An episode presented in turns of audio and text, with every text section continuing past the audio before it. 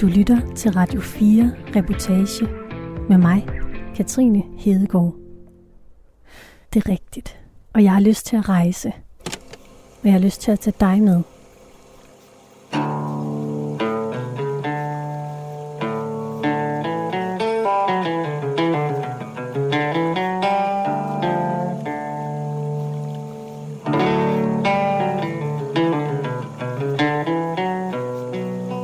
Vi skal til Japan, til en af verdens største byer, Osaka.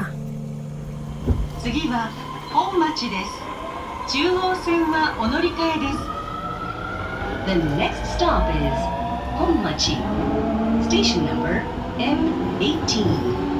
Passengers can transfer here to the Chuo line.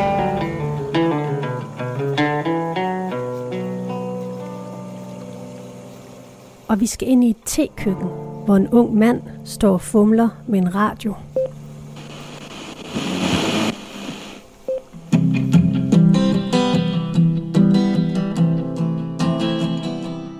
Det her er et portræt af en mand, Jeg hedder Steffen Bak.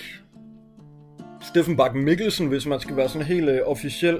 der forlod en lovende karriere som mesterkok Altså, jeg har haft sådan en, en del jobs inden for det sådan, ja, højere gastronomiske niveau, om man kan kalde det i Danmark. for at slibe knive i Japan.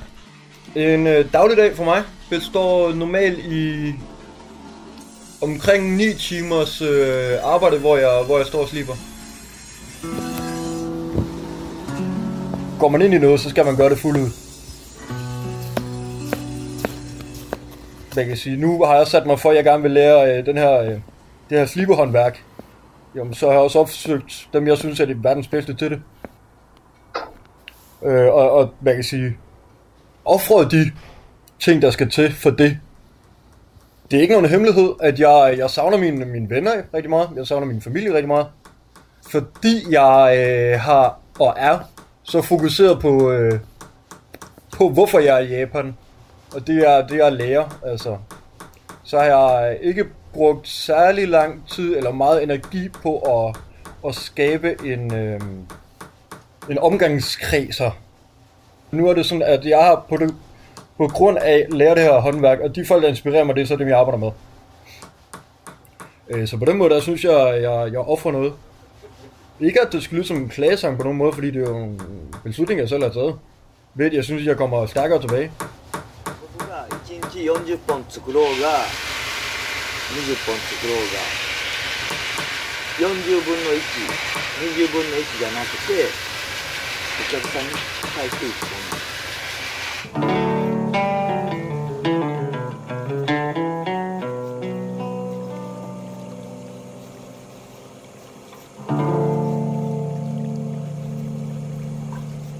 Det er onsdag. Klokken er lidt over 11. Jeg øh, har sovet lidt dårligt i dag. Øh, jeg tror aldrig rigtigt, jeg vender mig til det her med at, med at have aircondition, hvor man sover. Det, øh, det giver sådan en underlig tør luft, som gør, at man godt kan få en galopperende hovedpine nogle gange. Den vandt jeg altså i nat. Men øh, jeg er der kom, øh, kom op og i gang. Og lige været i bad, trukket i, øh, trukket i tøjet. Og øh, vil lave min, øh, vil lave min morgenkaffe.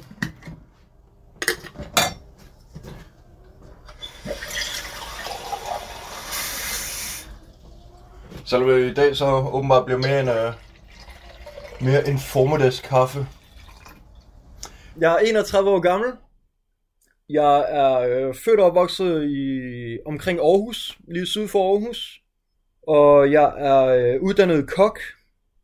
Og så kom jeg på det, der hedder Geranium, som mange danskere har hørt om. Geranium, der ligger inde i parken i, i København. Øh, et sted, der sidenhen har fået tre Michelin-stjerner, og ligesom har, for alvor har fået sin, fået sin hæder. Så jeg har, øh, hvad kan jeg sige, i rigtig mange år begivet mig rundt i, øh, i de her madkredse på, øh, på et, med far for at tro det alt for meget i egen trompet, øh, begivet mig rundt på et niveau, der sådan er, er det højere gastronomiske niveau. Og har også, øh, hvad kan jeg sige, jeg har været en del af, af testingboardet på Noma. Jeg har været privatkok for Team Saxo Bank cykelholdet også, rejst rundt med dem. Jo, men øh, lige nu der så er jeg i, øh, i Sakai, i øh, den sydlige del af Osaka. Jeg sidder i min, øh, i min lejlighed her, som er sådan en traditionel japansk lille ja, studielejlighed, hvad man nok kalde det. Der er vel en 4 meter på den ene led, så er der vel en 2,5 meter på den anden led. Ja, alt det er sådan lidt beige.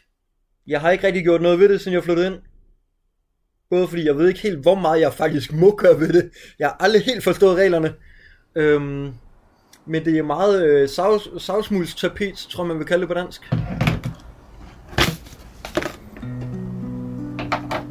Japan er, øh, er ikke lukket lige så meget ned, som, som jeg kan forstå, at Danmark er. Der er stadig lidt flere muligheder for... Øh, ja, altså man kan tage i biografen og sådan noget forskelligt. Man kan da også tage på en café, og man kan også godt drikke en øl, øh, så længe det ikke bliver alt for sent og sådan noget. Nu havde jeg fødselsdag den anden der, hvor jeg da også mødtes med, med min gode ven. Men der er da også bestemt rigtig mange dage, hvor den står på arbejdet, og så hjem i min, øh, på, på mit lille kammer, og øh, sidde og læse lidt, eller øh, se en halvdårlig film, og så øh, sove, og så på den igen. Jeg forsøger at bruge den tid på ligesom at, at kanalisere nogle, øh, nogle tanker og noget energi på, på projektet. Uh, jeg skal lige finde programmet her. Godt. Nu prøver jeg at ringe til mine forældre og hygge snakke lidt med dem.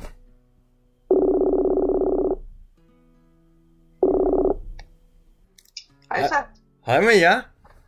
Godt at se jer. Goddag, goddag. Goddag, goddag. Går det godt? Jo, tak. Der er lidt koldt så. Der er lidt koldt. Ja, hvor, hvor koldt? minus 10-15 grader. Jeg savner mine venner, jeg savner min familie meget. Men det hjælper ikke på, på situationen. Så må man jo ligesom bruge, bruge den energi, der ligger i, at nu, nu, må, nu har jeg truffet et valg. Og så skal man i hvert fald ikke ofre noget for at komme hjem med noget, der ikke er det mest mulige. Man skal ikke komme, hvad kan sige, hjem og så kun have, have hvad kan jeg sige, kurven halvfuld. Hold da fast. Da vi stod op i morges, der var der øh, minus 11,7. Hold da fast. Så, så, øh, men øh, der er rigtig flot vejr. Ja. Hvordan, over, hvordan over dig? Jo, men øh, jeg har lige fået sådan en, øh, en besked om, der bliver 16 grader i morgen. Øh, varmt? Øh, plus, mærke. Jeg så, øh, så min familie sidst. Det var oktober 2019. Det var min, øh, min fars 70-års fødselsdag. Der var jeg lige i Danmark i en uges tid. Hvor lige tog sådan en hurtig tur til øh, Aarhus og København, og så, så tilbage på et fly. Nå. Og det er snyd. ja, det er, det er noget af en forskel fra her. Ja, men det går, det går stærkt lige for tiden. Øh, for et par uger siden, der, øh, der var det sådan noget med handsker på, og sådan noget, når jeg cyklede på arbejde. Men øh, altså nu i år, jeg har stadig en kasket på, men det er sådan det. altså, jeg er da gået i t-shirt hele dagen i dag. Jeg kommer fra en meget, meget... Øh, ja, nu skal man jo passe på, hvad man siger, men en meget, meget jysk familie. Man kan sige, jeg kommer fra et meget, meget normalt dansk... Øh, man sådan en middelklasse hjem. Helt her fra Danmark. Frikadeller, boller i kaj. Der har altid i køleskabet også været en øh, leverpostej. Ja, og noget skiveskåret rugbrød selvfølgelig. Det vil sige, det er forår derovre. Ja, sådan, altså træerne er der så småt ved at springe ud og sådan noget. øh. Jeg har mig lige på fridag, så det, er- det er meget godt. Øhm, der er sådan, på grund af corona og sådan noget, så har vi lidt ekstra fridage øhm, her, i, øh, her i februar. Ja. Øhm, så det er fint nok. Det er fint Men er ikke begyndt at åbne op igen? Altså, Town F har ikke været lukket. Der har jo ikke været lukket ned, ligesom jeg kan forstå, der har været i Danmark. Men man er jo ikke, øh, så vidt jeg har forstået, man er heller ikke begyndt at vaccinere i øh, Japan nu. Okay. Øhm, Ja. Mormor øhm. skal ned og vaccineres på lørdag. nå, skønt. Jamen, øh, For, for første gang. ja. Der skal meget til at imponere, øh, der skal meget til at imponere mine forældre. Det er ikke fordi, vi sådan har kastet om os med, med anerkendelser og, og de store kærlighedserklæringer. Øh, det har aldrig sådan været en del af min, min opvækst, og ja, er det for den så skal heller ikke nu. Det er jo, det er jo Jylland på godt og ondt. Men ja, jeg plejer at sige, at jeg har meget praktisk forhold til mine forældre. Det er ikke fordi vi har de helt dybe samtaler, når vi sådan snakker sammen. Så er det ofte praktiske ting, vi snakker om. Så er det sådan noget... Øh, altså, en samtale med min mor starter ofte med... Øh, Nå ja, hvad fanden er det for noget? Det er også noget med, at man skal udfylde nogle skattepapirer nu her, det ikke? det er ofte sådan noget. Og så ender det med, om forresten nu vi har fejl i hinanden, har du det helt godt? Altid. Og hun, øh, hun klarer den også, og øh, vil godt mod og sådan noget. Øh. Ja, ja. Ja, jeg, jeg håber stadig på at komme til, til Danmark til sommer i hvert fald, og, og hilse, og hilse på. Ja. Det vil vi glæde os til, ja, at du lige kan få tid, at du lige kan få tid til. det er det, det er det. Jeg håber på at kunne Så- få, få noget ferie og, og stikke på fly, hvis de vil lukke mig ind og ud og så videre. Ja, ja. Vi håber, vi håber det går mig til at, flaske sig. ja, men det gør jeg også. Øh, Jo, jo. ja. Nå, men jeg vil, jeg vil til at øh, runde af igen. Hvad, hvad, hvad, hvad står menuen på i aften? Er der noget, øh, er der noget lækkert? Ja, hvis du kan lide asparsuppe og sådan noget, så kunne det være en god idé. Det lyder godt i, til vinteren. Vi skal, ja, vi skal jo have noget varme os på. det er jo det, det er jo det. Ej, det lyder, det lyder fornuftigt. ja, Jeg sidder bare lige med en, øh, en håndfuld nødder her. Jeg er øh, Ja. lidt foran. Øhm, men ja, så må I jo... Øh, ja, der er lidt tid nu til, I skal have aftensmad selvfølgelig. Men I må i hvert fald have en dejlig dag. det er lige måde, ja. Og pas godt med på jer selv, og øh, vi må snakkes ved. Det gør vi, ja. Godt. Perfekt. Hej, hej. Ha' det godt. Hej hej. hej.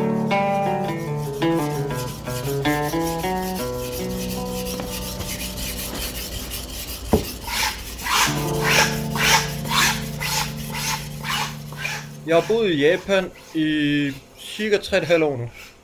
Der er også sådan en, en tradition for, eller en kultur for, at dyrke noget.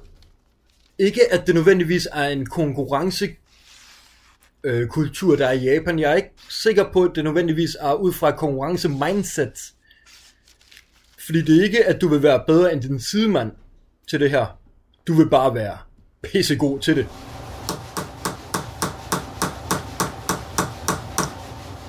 det er jo også noget af det, vi kan, vi kan se i, i, i køkkenknivsbranchen. Jamen, de sidste dybest set øh, ja, 500-600 år, hvor man har lavet køkkenkniv i Japan. Hvor man har haft øh, de her masters, der ligesom har givet deres viden bedst muligt videre til deres elever. Min mester er øh, Keiji Fuji, eller Fuji-san. Oji-chan ga... Øh 鍛冶屋の職人になるために、まあ、昔のあのデッチボーカーやねボン鍛冶屋のボンさん言うて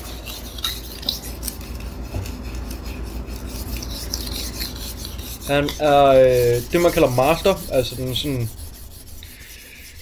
den højeste uddannelse inden for, eller den højeste anerkendelse inden for, for det at, at være håndværker i, øh, i Japan, og det man kalder shokunin, altså være, være en craftman, en der, en der skaber noget. Han er tredje generations øh, knivsliber, 74 år gammel, それからがうちの刃物のスタートやねで、えーおじいちゃん Når jeg arbejder hos Fujisan, så er det øh, meget sådan gammeldags øh, japansk.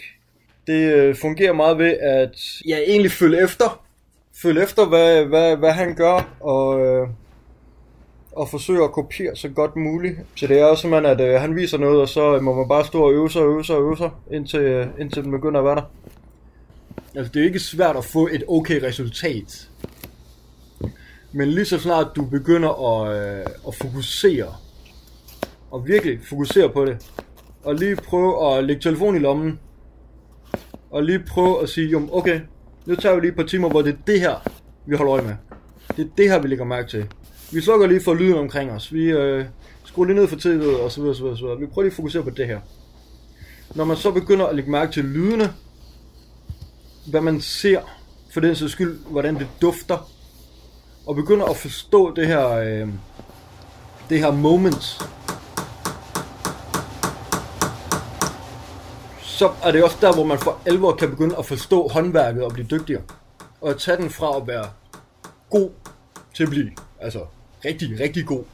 の父になってで親父それから男3人が包丁業界に入ったということですね tror jeg, at det er vigtigt for, for Fudiseren at bevise, at man virkelig vil det. Eller det, det ved jeg er vigtigt for ham. At man ligesom øh, beviser, at man, man vil det her. Og man, man respekterer håndværket. Og bevise, at man, man virkelig vil det. Det er jo... Øh, det er jo ikke så anderledes på, på japansk som på, øh, på, på dansk, tror jeg. Det er jo at, at sørge for, at man er en, en god medarbejder.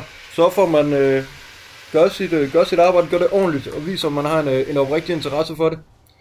Øhm, noget, som burde falde meget naturligt, hvis man gik op i det, man lavede.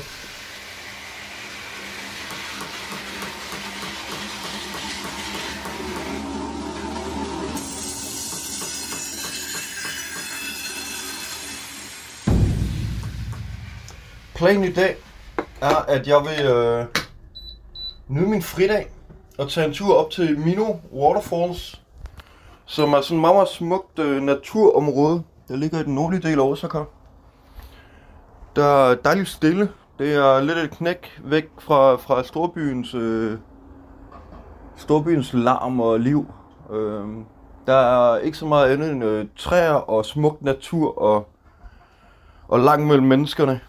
Det plejer at tage en times tid med lidt forskellige tog. Jeg skal nok øh, tage med lidt på, lidt på rejsen. Men øh, jeg vil i hvert fald lige få, få drukket min, øh, min morgenkaffe, når den lige har været oppe at koge her. Når den det lige er blevet varmt ved at brygge med morgenkaffe og drikke den. Hoppe i et par strømper også. Det har jeg ikke fået på endnu. Og så ellers øh, tager det ud af. Fange lidt frokost på vejen, tænkte jeg. Måske en øh, odegi. Det har jeg en stor forkærlighed for. De her risboller. Øhm, ja, så tager vi den løbende, tænker jeg.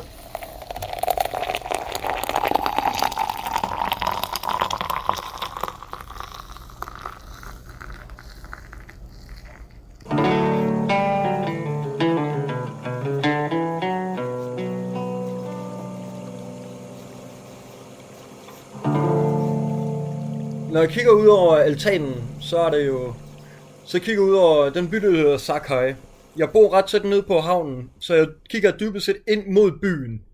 Min udsigt er dybest set over det gamle håndværker, altså knivkvarter af Sakai. Og hvad jeg kan sige, når jeg står ude på min altan, jeg kan en, gang imellem, når, når vinden går den rigtige vej, og, og så videre, så kan jeg høre de her, øh, mange af de her gamle, gamle japanske masters, der står og smider og hammer på stål. Det bringer et eller andet, øh, både noget nostalgi, men det bringer også noget, noget stolthed op i, øh, op i en som mig, der går så meget op i, op i håndværket, og, og både respekterer og elsker det rigtig, rigtig højt. こちらは高市です。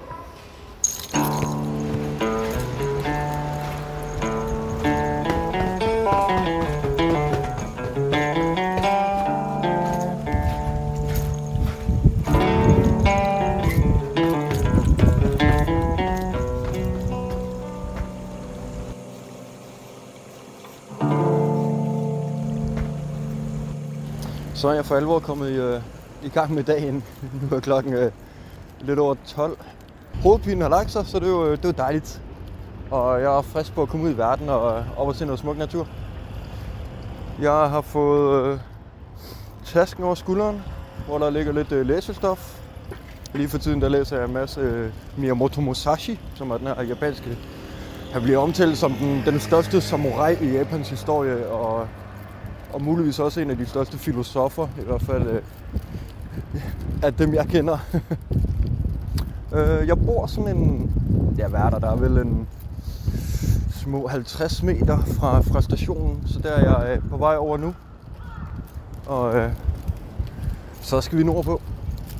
Jeg, øh, jeg må indrømme, jeg har ikke slået øh, ruten op. Jeg har sådan en idé om, hvordan det er, man kommer derop af. Det er efterhånden et års tid siden, jeg var der sidst. Jeg vil hoppe ind og finde mig et tog i hvert fald. Først og fremmest, der skal vi op mod øh, det, der hedder Namba stationen, som er sådan den sydlige centrale station.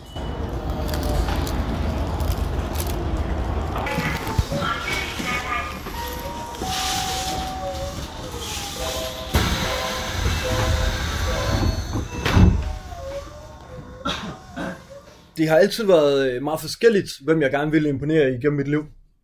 Det har altid været forskellige chefer, og noget af det, jeg rigtig godt kan lide ved mit job nu, det er, at, at der er sådan en relativt kontant afregning. Og også, øh, da jeg var som kok, du laver et produkt, og så er der en kunde, der modtager det kort tid efter. Og du skal kunne stå og kigge den kunde i øjnene. Og du skal kunne sige til dem, at du har gjort det aller, allerbedste for dem. Øh, specielt som kok, øh, specielt på det niveau restauranter, jeg har arbejdet på, og som mange af mine allerbedste venner stadig arbejder på, hvor at, altså folk bruger mange, mange tusind kroner på at gå ud og spise, venter på ventelister i månedsvis. Der er ikke, der er ikke plads til, at du har en dårlig dag. Altså, de er ligeglade, om du har en dårlig dag. Du skal bare levere.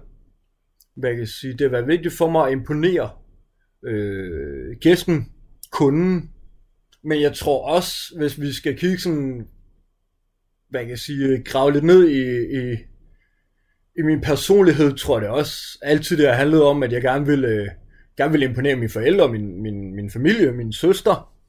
Selvfølgelig er det det. Altså, vi har alle sammen brug for, for noget anerkendelse. Noget værdi, dybest set, handler det jo om. Så er jeg kommet til, øh, til Namba Station, som er den sydlige sådan, centrale station i Osaka.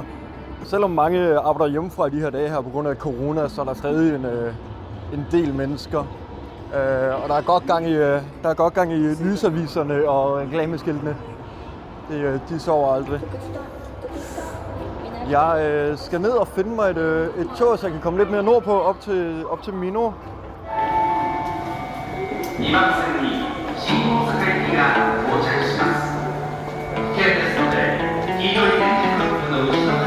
Du lytter til Radio 4 Reportage og et portræt af Steffen Bak, der forlod en lovende karriere som mesterkok i Danmark for at gå i lære som knivmager hos en mester i Japan. Ja, den opfattelse, at folk skal have lov til at leve nøjagtigt, som de har lyst til. Men den der måde, hvor at det bliver meget her og fru kakkelbord, eller leverpostej, om man vil, den frygter jeg. Det kommer hurtigt til at lyde negativt, og det er det ikke nødvendigvis. Men jeg frygter at blive en af mængden. Jeg frygter ikke at blive lagt mærke til, eller ikke at lave et indtryk. Og jeg kender mig selv godt nok til, og jeg kender min personlighed godt nok til, at når jeg træder ind i et rum, jeg er ikke ham, man... Man kan sige, jeg stjæler i rummet. Jeg er relativt introvert af, af person. Jeg, øh, jeg tænker meget. Og det, det er sjældent dem, der ligesom øh, stjæler rummet. Og jeg ved, at når jeg træder ind i et rum, jo, det, det er først, når jeg begynder at snakke med folk, at folk sådan ligesom, der begynder at være noget mellem os. Og det er vigtigt for mig at øh, efterlade mig noget, jeg siger ikke, at det skal være sådan et, du ved, øh, mindesmærke, eller du ved, et eller andet som materialistisk øh, knald. Men bare at, du ved, en eller anden dag, når man øh, skal herfra, at man så har haft nogle holdninger, man har haft, man har bidraget med noget, dybest set. Det er det, der er vigtigt for mig. Så er jeg kommet til øh, Umeda Station, som er sådan en nordlig øh, central station her i Osaka. Jeg øh, troede, jeg havde nogenlunde styr på, hvordan man kom op til Mino. Det havde jeg overhovedet ikke vildt så. øh, så jeg simpelthen... Øh, jeg startede lige med at tage tre stationer forkert. Og øh, nu er jeg så faret rundt på stationen her i et kvarters tid for at finde den rigtige linje. Uh, når du begynder at nørde noget, så skiller det dig ud det giver dig, pas, det giver dig en, en, det giver dig karakter. Når du for alvor bliver god til noget, så giver det dig noget karakter, som der ikke er nogen, der kan tage fra dig. Altså. Fordi så er du god til det. Og så kan du imponere med det. når vi snakker om, at jeg er bange for, øh, for at forsvinde, jeg tror også, det handler om, at jeg er bange for, for at drukne, er måske også et godt udtryk for det. De her store stationer, det er sådan en, øh, en labyrint at finde rundt i. De er jo bygget op af, af mange etager, hvor, øh, hvor rigtig mange af dem ligger under jorden, kombineret med øh, shopping malls og øh, restauranter og øh, ja, banker. Øh, så det, er, øh, det bliver hurtigt lidt øh, uoverskueligt at finde rundt i, og øh, ja, jeg kender flere, øh, flere japanere, der også forsøger på at komme ind i det mylder, fordi at, øh, man risikerer at løfte ud.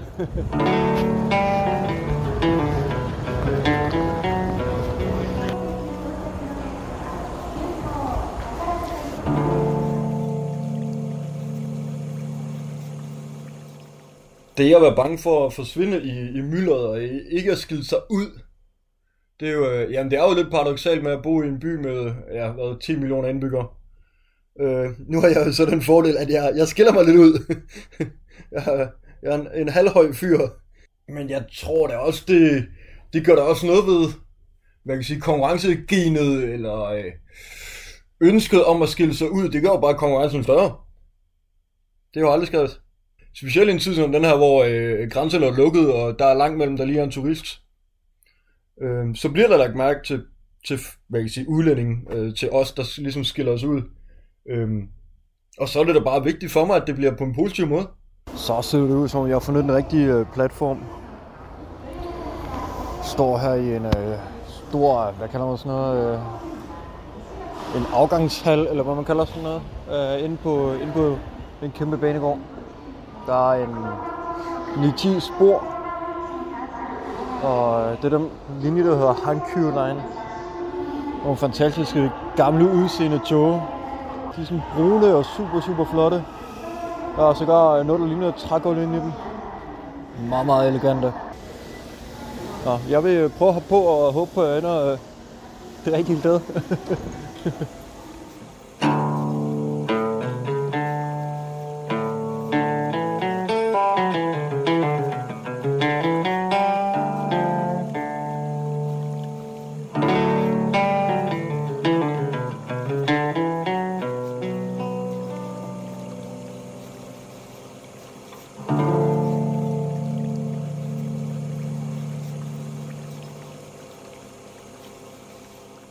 det er Japan, der er, øh, når jeg går ud af døren i dag, det er jo et, øh, et Japan, der er fantastisk.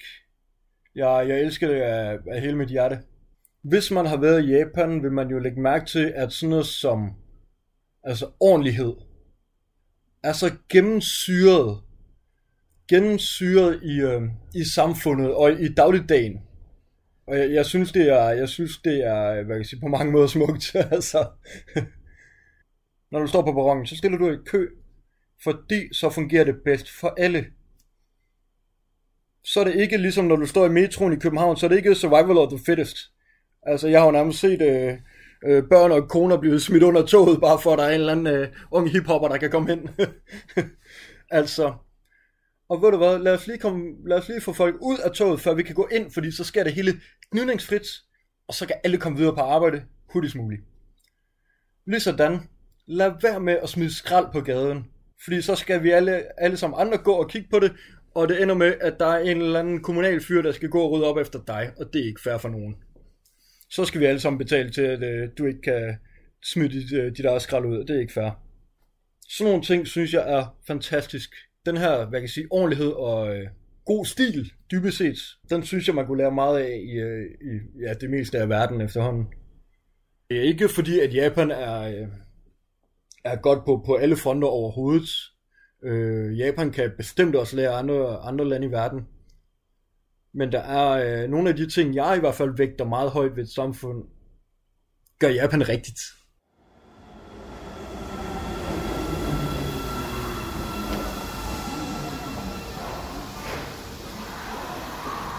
Jeg sidder her på øh, Namba station. Nu er jeg rykket ned øh, fra at have et normalt tog, og er nu rykket ned i øh, i undergrundsbanen i metroen. Lige nu der sidder jeg og forsøger at gennemskue, hvornår der kommer et tog, jeg kan tage. Jeg skal stadig et godt stykke op nordpå. Og øh, jo, jeg kan se, det er det næste tog. Så prøver jeg at hoppe på det. Jeg havde bestået min eksamen på, eller min svendeprøve på kokkeskolen med bravur og, og øh, alle de øh, heders ting, man nu engang kunne få. Samtidig, der kan jeg huske, at min, øh, min lærermester, Thorsten Schmidt, øh, fantastisk fyr, han, øh, han havde en, øh, mener det var en massør eller lignende, øh, Michael Kynep, som var, som var tilkøblet øh, Team Saxo Bank cykelholdet. Og nu snakker vi 2010, så vidt jeg lige husker. Og øh, de havde øh, fundet ud af, at uh, Torsten han skulle derned og være privatkok for Team Saxo Bank cykelholdet under Tour de France. Der var blevet holdt nogle øh, øh, store møder med, med Bjarne Ries, som ejede holdet og var sportsdirektør på det tidspunkt. Og, øh, og der fik jeg på en eller anden måde fedtet mig, fedtet mig ind i det. som, som Torstens højre hånd i det øh, projekt der.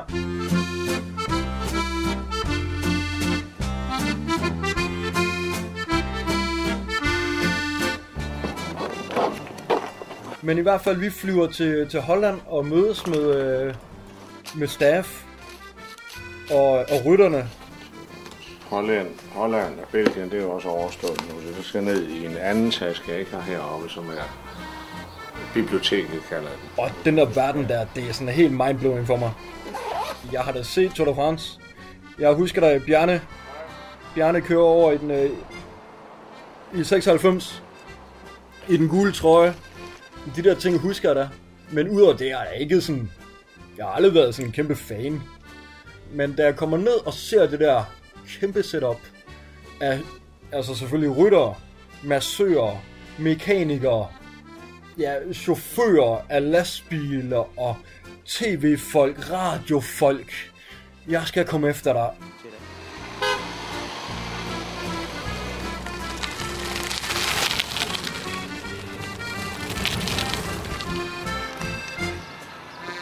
Det var et kæmpe, kæmpe, kæmpe setup, som vi, øh, vi følger rundt i de her...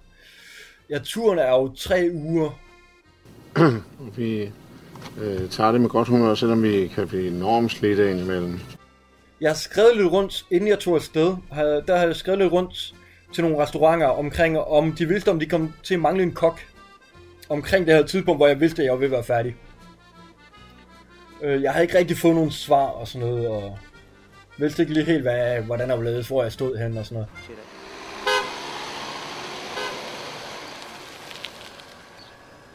Men på et tidspunkt, der ringer min telefon så der, mens vi ligger og kører rundt i øh, de franske alber, i, øh, i sådan en Saxo Bank bil der, i en Team Saxo Bank bil. Og, øh, og det er så, øh, det er så Rasmus Kofod.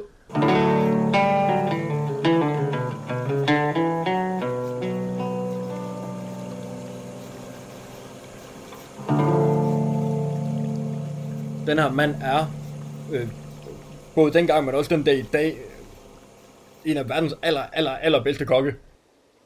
Så da han ringer der, bliver jeg jo øh, godt gammeldags øh, starstruck. og han, øh, han fortæller så, at, at han vil åbne det her sted, og øh, han er i gang med ligesom at samle et hold til det. Om jeg ikke har lyst til at, til at komme ind til, noget, til en samtale. Og øh, det har jeg da. Selvfølgelig har jeg det det Rasmus Koffer, han er ikke typen, man siger nej til. Og jeg havde sgu ikke... Øh, jeg havde ikke set mig selv som en kok, der skulle øh, stå i, i København og brillere. Der havde jeg ikke, der havde jeg ikke lige set mig selv, så jeg fik en, jeg fik en kæmpe overraskelse. Jeg blev, øh, ja, jeg blev starstruck. Jeg blev øh, meget nervøs, da, da han ringede og, øh, og spurgte, om, øh, om jeg ikke ville øh, komme ind og snakke med, med ham om det her nye projekt, han havde gang i.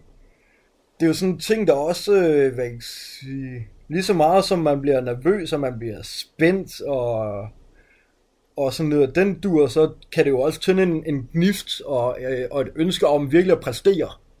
Og det gjorde det også. Så da jeg sagde ja til at, til at tage den samtale, der handlede det jo også om, jo, nu har man så taget et valg. Altså, så må man sgu også man sig op, så må man også, du ved, gå til kampen. Og går man til en kamp, så skal det være en kamp, man, man skal vinde. Altså, du går ikke til en kamp for, for at spille uafgjort. Jeg kan huske, at jeg, jeg kommer til en samtale inde i parken, hvor der lå sådan et kontorlokale. Og jeg får lidt et chok, fordi der går ind, der sidder Simon Jul der. Af alle mennesker. Han sidder sådan nede i den anden ende af lokalet. Det finder os ud af siden han, at det er, noget, det er noget helt andet, de har med hinanden at gøre. Men han sidder der, jeg bliver sådan lidt, hvad fanden er det her for noget? Men øh, ja, jeg kommer så til den her samtale, og det, øh, det viser sig heldigvis at gå, øh, gå godt. Så er jeg kommet til øh, Mino. Det var en uh, tur, der endte med at tage en... Uh, ja, har vel nærmest taget to timer. Men uh, det gør nu ikke så meget. Jeg har god tid i dag og fået læst lidt i min, øh, i min bog, Musashi. Hørt lidt om hans øh, filosofi og på livet.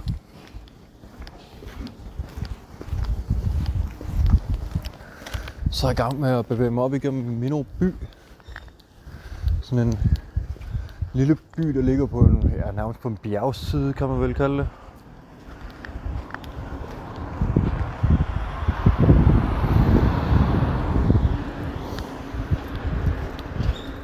Blanding af sådan, der er nogle hoteller oppe ad bjergsiden.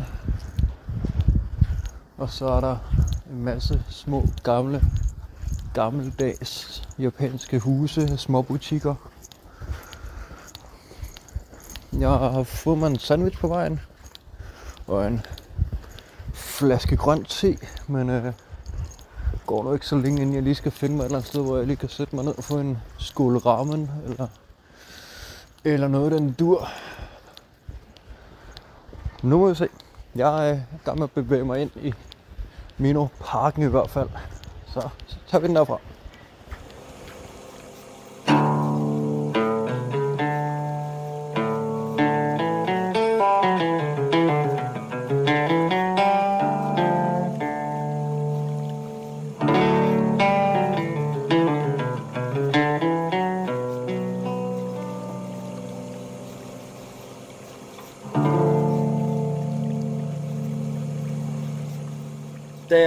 Da jeg, startede på, øh, på Geranium, det var jo... Øh,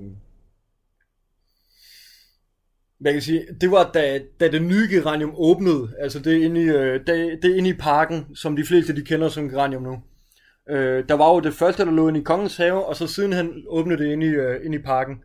Og jeg var med til at åbne det inde i, øh, inde i parken, og blev ansat som kok der.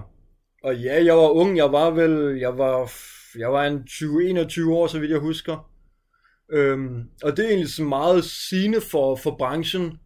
Øh, vel at mærke, ja, en branche jeg elsker på, øh, på, på godt og ondt. Øh, men mange af de her steder er det netop meget, meget unge mennesker, netop fordi, at man har den her ungdomlig passion, og man har ikke man har ikke de samme, hvad skal man kalde øh, familierelationer, man skal hjem til. Man har ikke en kone og børn, der står og råber og skriger på, at man skal komme hjem, og, øh, og der bliver øh, serveret mad kl. 18, og, øh, og så videre. Der er ikke så meget med børn, barnens første sygedag, og så videre. Jeg tror på, at når man er, når man er ung, så er man øh, hvad kan jeg sige, et, mere, et mere rent blad, om man så må sige. Man har både tiden og engagementet og passionen mere fri.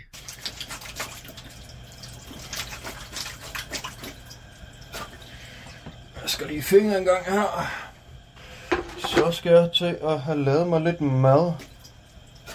Da jeg arbejdede som kok, både da jeg arbejdede i, i Aarhus, da jeg var på, øh, på en del af kokkelandsholdet, og da jeg var på Geranium, og, og flere af de her sådan, du ved, prestigesteder i Danmark, der var, øh, eller jeg begyndte at opdage noget i hvert fald, at jeg arbejdede sammen med, hvad der må øh, anses som nogle af de bedste kokke i, i Danmark, for den sags skyld også i Europa, og, og efter min eget øh, udsagn nogle af de bedste i verden. Øh, nu skal jeg lige finde alle tingene frem her.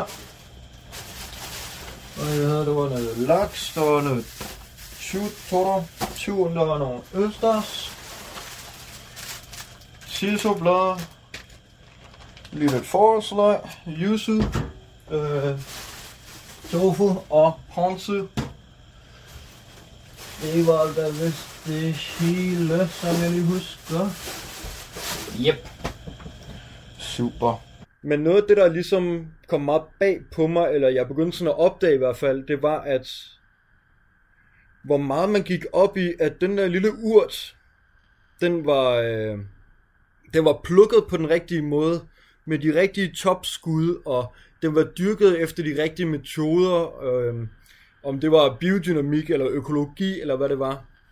Det var dyrket af de rigtige mennesker, øh, så man kunne sige på menukortet, at det her, det var fra, du ved, Hans Jørgen i øh, et eller andet sted.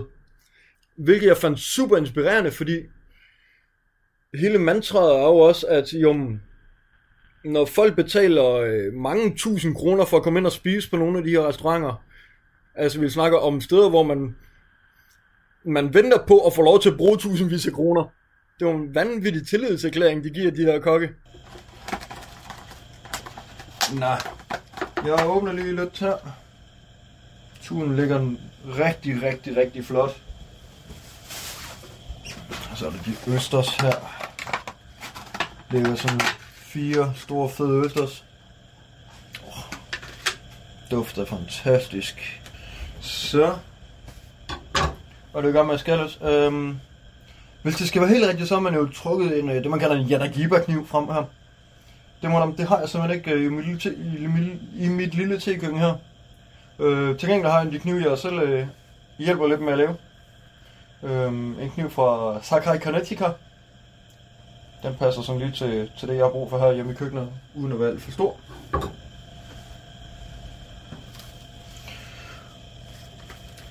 Hvis jeg løfter lyst til noget japansk, så plejer jeg altså at gå, gå ud og spise det. Men lige i dag, der fik jeg godt nok lige lyst en gang sashimi. Øh, hjemmelavet. Så det, øh, det vil jeg da lige i gang med. Står lige og fanger lidt små ben ud af, øh, af laksen her. Der er lige et par småben der. Sådan. Mens jeg, øh, mens jeg står på Geranium og, og laver noget verdensbedste mad, så går det også op for mig, at det er jo ikke et job, jeg, øh, jeg kan have indtil jeg bliver 50. Der kan jeg simpelthen ikke se mig selv i, så jeg, jeg synes, jeg skal ud og, og finde på noget andet i en eller anden form. Og grunden til, at jeg ikke øh, nødvendigvis lige kunne se mig selv som 50-årig øh, stå i, i kokkejobbet, det handler om, hvad jeg siger, arbejdspresset, det handler om, øh, om de timer og den energi, der ligger i det. Øh, specielt at være på det niveau, jeg gerne vil være på. Øh, og for mig var det ikke interessant at gå ned i niveau. Øh, alt er respekt for, øh, for kantinekokke og, og den slags øh, kokke. Der kunne jeg bare ikke se mig selv. Så vil jeg hellere noget helt andet. Så. Og jeg med mit lille spisebord, slash arbejdsbord, slash, ja, yeah, mormors kaffebord. Så øh, tror jeg bare, jeg vil sige øh, itadakimasu, og så øh, stik pinde i maden. Itadakimasu. Åh, oh, det smager dejligt. Den her tuna, den er, den er for vild. Mm. Det er, det er altså konge. Tæske, tæske lækker. Prøv lige sådan en gang. Tofu. Lige lidt yuzu. Skal på her og lidt poncho. Mm.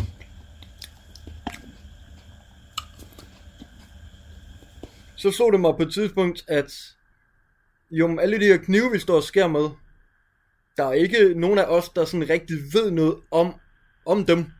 Det hed sig, at man skulle have japanske knive, fordi det var de bedste i verden.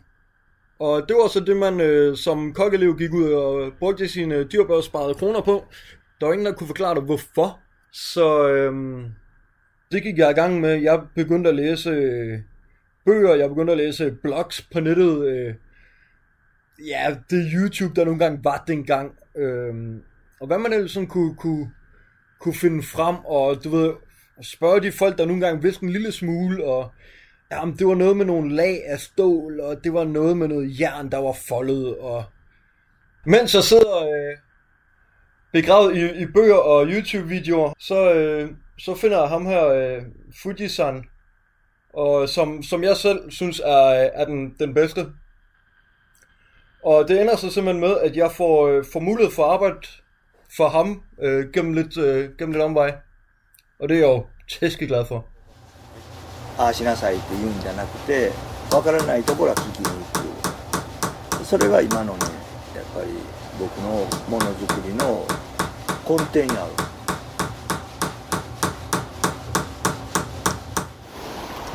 Så er jeg bevæget mig ind i øh, Mino Park.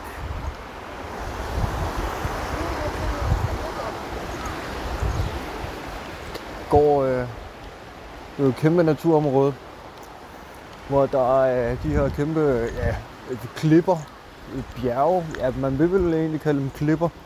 Den her ja, store vandløb eller floden, der, der snørkler sig igennem hele landskabet. Det er meget, meget, meget, meget smukt og, og fredsfyldt.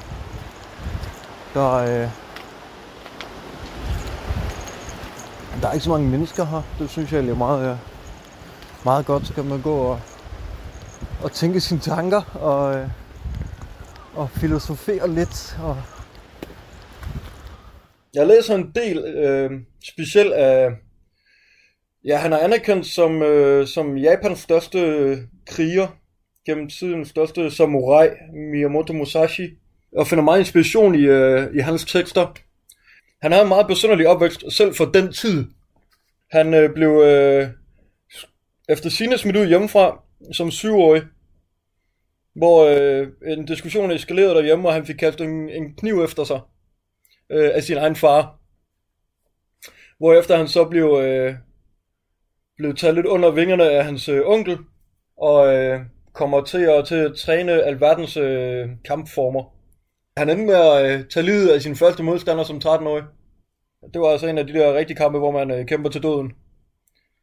Men noget af det, jeg synes er rigtig inspirerende og rigtig øh, fascinerende omkring Musashi, det er, at han er langt fra at være perfekt. Men nogle af de tanker, han har gjort sig, nogle af de øh, ting, han har skrevet ned, hvor han virkelig går i dybden omkring ens øh, mindset, hvordan man bliver bedst forberedt til opgaver. Hvordan man går til opgaver. For ham handler det jo altid om, at han skulle være klar på kamp. Går du til en opgave, så skal du gøre det. Altså, hvis du går halv ind i det, så, så taber du. Altså, øhm, og om det så er en, øh, en svær kamp til døden, eller det er en øh, forretningssamtale, eller det er bare det at lave noget, så synes jeg, man kan, kan få meget ud af det.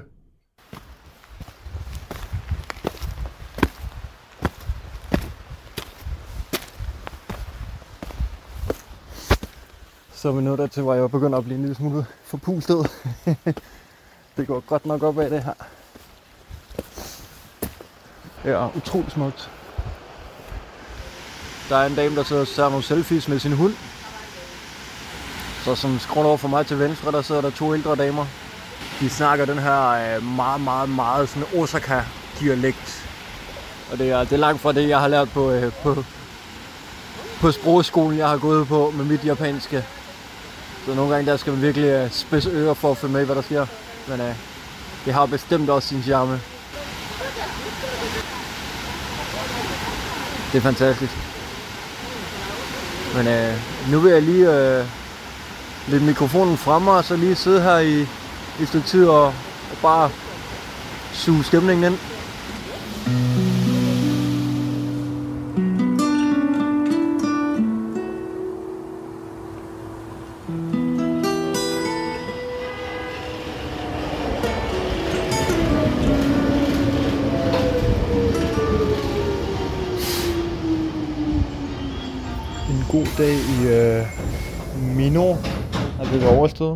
På vej hjem af. Forhåbentlig, der går det lidt øh, bedre end da jeg kommer herover af. Men øh, nu må vi se. I hvert fald øh, tak fordi I lytter med.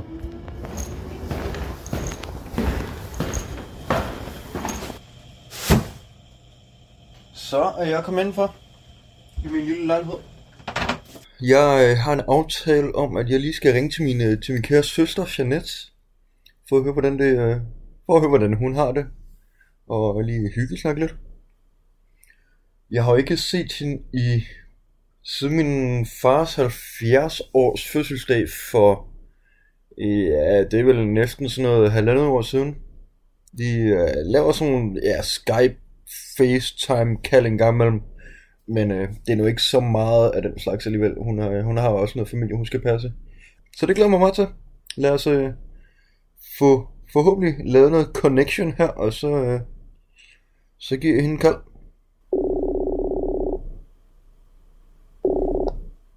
Hej søs.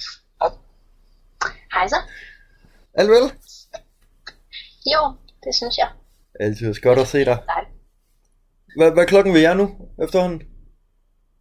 Åh, den er ved at være halv fem om eftermiddagen.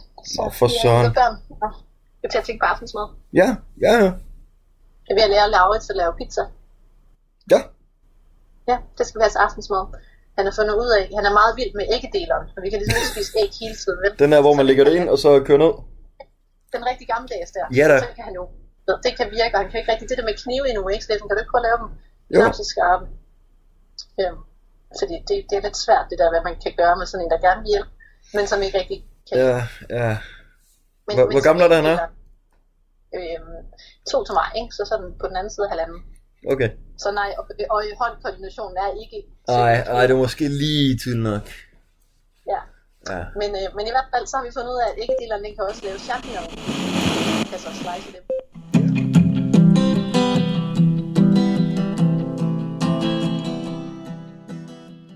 Der er, jo, øh, der er jo mange mennesker, der siger, at man, øh, for at man bliver god til noget, så skal man have brugt 10.000 timer på det. Jeg, jeg sad for sjov og, og regnede på det på et tidspunkt, og hvor mange timer jeg egentlig havde brugt på at flippe knive. Og flippe knive og producere knive. Og det gik op for mig, det var sådan cirka lige nu. jeg håber da i hvert fald, at jeg er et, øh, et stykke af vejen.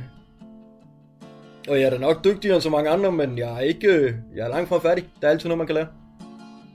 Min, øh, min store forkrummede drøm, det er øh, på et tidspunkt, når jeg synes tiden er inde. Det er ikke noget, jeg, jeg tør sætte et, et, hvad jeg sige, et tidspunkt på nu. Men når jeg, når jeg synes, jeg er klar, og min øh, lærermester synes, jeg er klar, så er min plan at tage tilbage til Danmark og åbne, åbne et, et flipperi. Også med fokus på, måske ikke lige fra day one, men øh, også at, at producere knive. Tanken er egentlig, at jeg vil importere hvad kan sige, blade fra, fra Japan, jeg så færdiggør i Danmark. Og, øhm, og synes, det går rigtig godt hånd i hånd med hele den her øh, anti-brug og smid væk kultur. Når man ligesom kan begynde at, øh, at undervise folk og, øh, og ja, både holde nogle workshops og noget undervisninger og, og hjælpe folk til at, at tage sig bedre af de ting, man nu engang har. Det er min, øh, det er min drøm. Det er jo en fest, altså indtil den giver op på et tidspunkt, for jeg tænker ikke, at den er helt altså, lavet til det, og måske er den... Ej, det går lidt an på, hvor, hvor, hvor seje de er vel. Ja, ja, og hvor god ikke det. Jeg tror også, jeg vil, øh, jeg sådan vil til at, øh, at takke lidt af. Øhm, det vil være sent her, så jeg skal også øh, finde mig en seng på et tidspunkt. Ja, men det er da så fint. Tusind tak for snakken i hvert fald. Vi, øh, I lige måde, du er savnet her, så krammer. og i lige måde, du får en, en hvad hedder sådan noget, distancekrammer. Øhm, Ja, og jamen hele familien og det hele. Så må vi se, hvornår vi, øh, vi ses. ja. Forhåbentlig færdig, ikke? Det er jo det. hej hej. Hej hej. Du har lyttet til Radio 4 reportage og et portræt af Steffen Bak, der forlod en karriere som mesterkok i Danmark for at gå i lære som knivmager i Japan. Tusind tak til Steffen, der instrueret af mig selv har stået for optagelserne i Japan, og tak til hans forældre Hans og Bente Bak Mikkelsen og til hans søster Jeanette Bak Mikkelsen, der også medvirkede i udsendelsen. Det meste af den fine musik var komponeret af Steffen Nordenstam. Mit navn er Katrine Hedegaard, og hvis du nu har en historie, et menneske eller et sted, du synes, jeg skal fortælle om, så må du meget gerne sende en mail direkte til mig. Min mailadresse er kah radio4.dk. Tak fordi du lyttede med.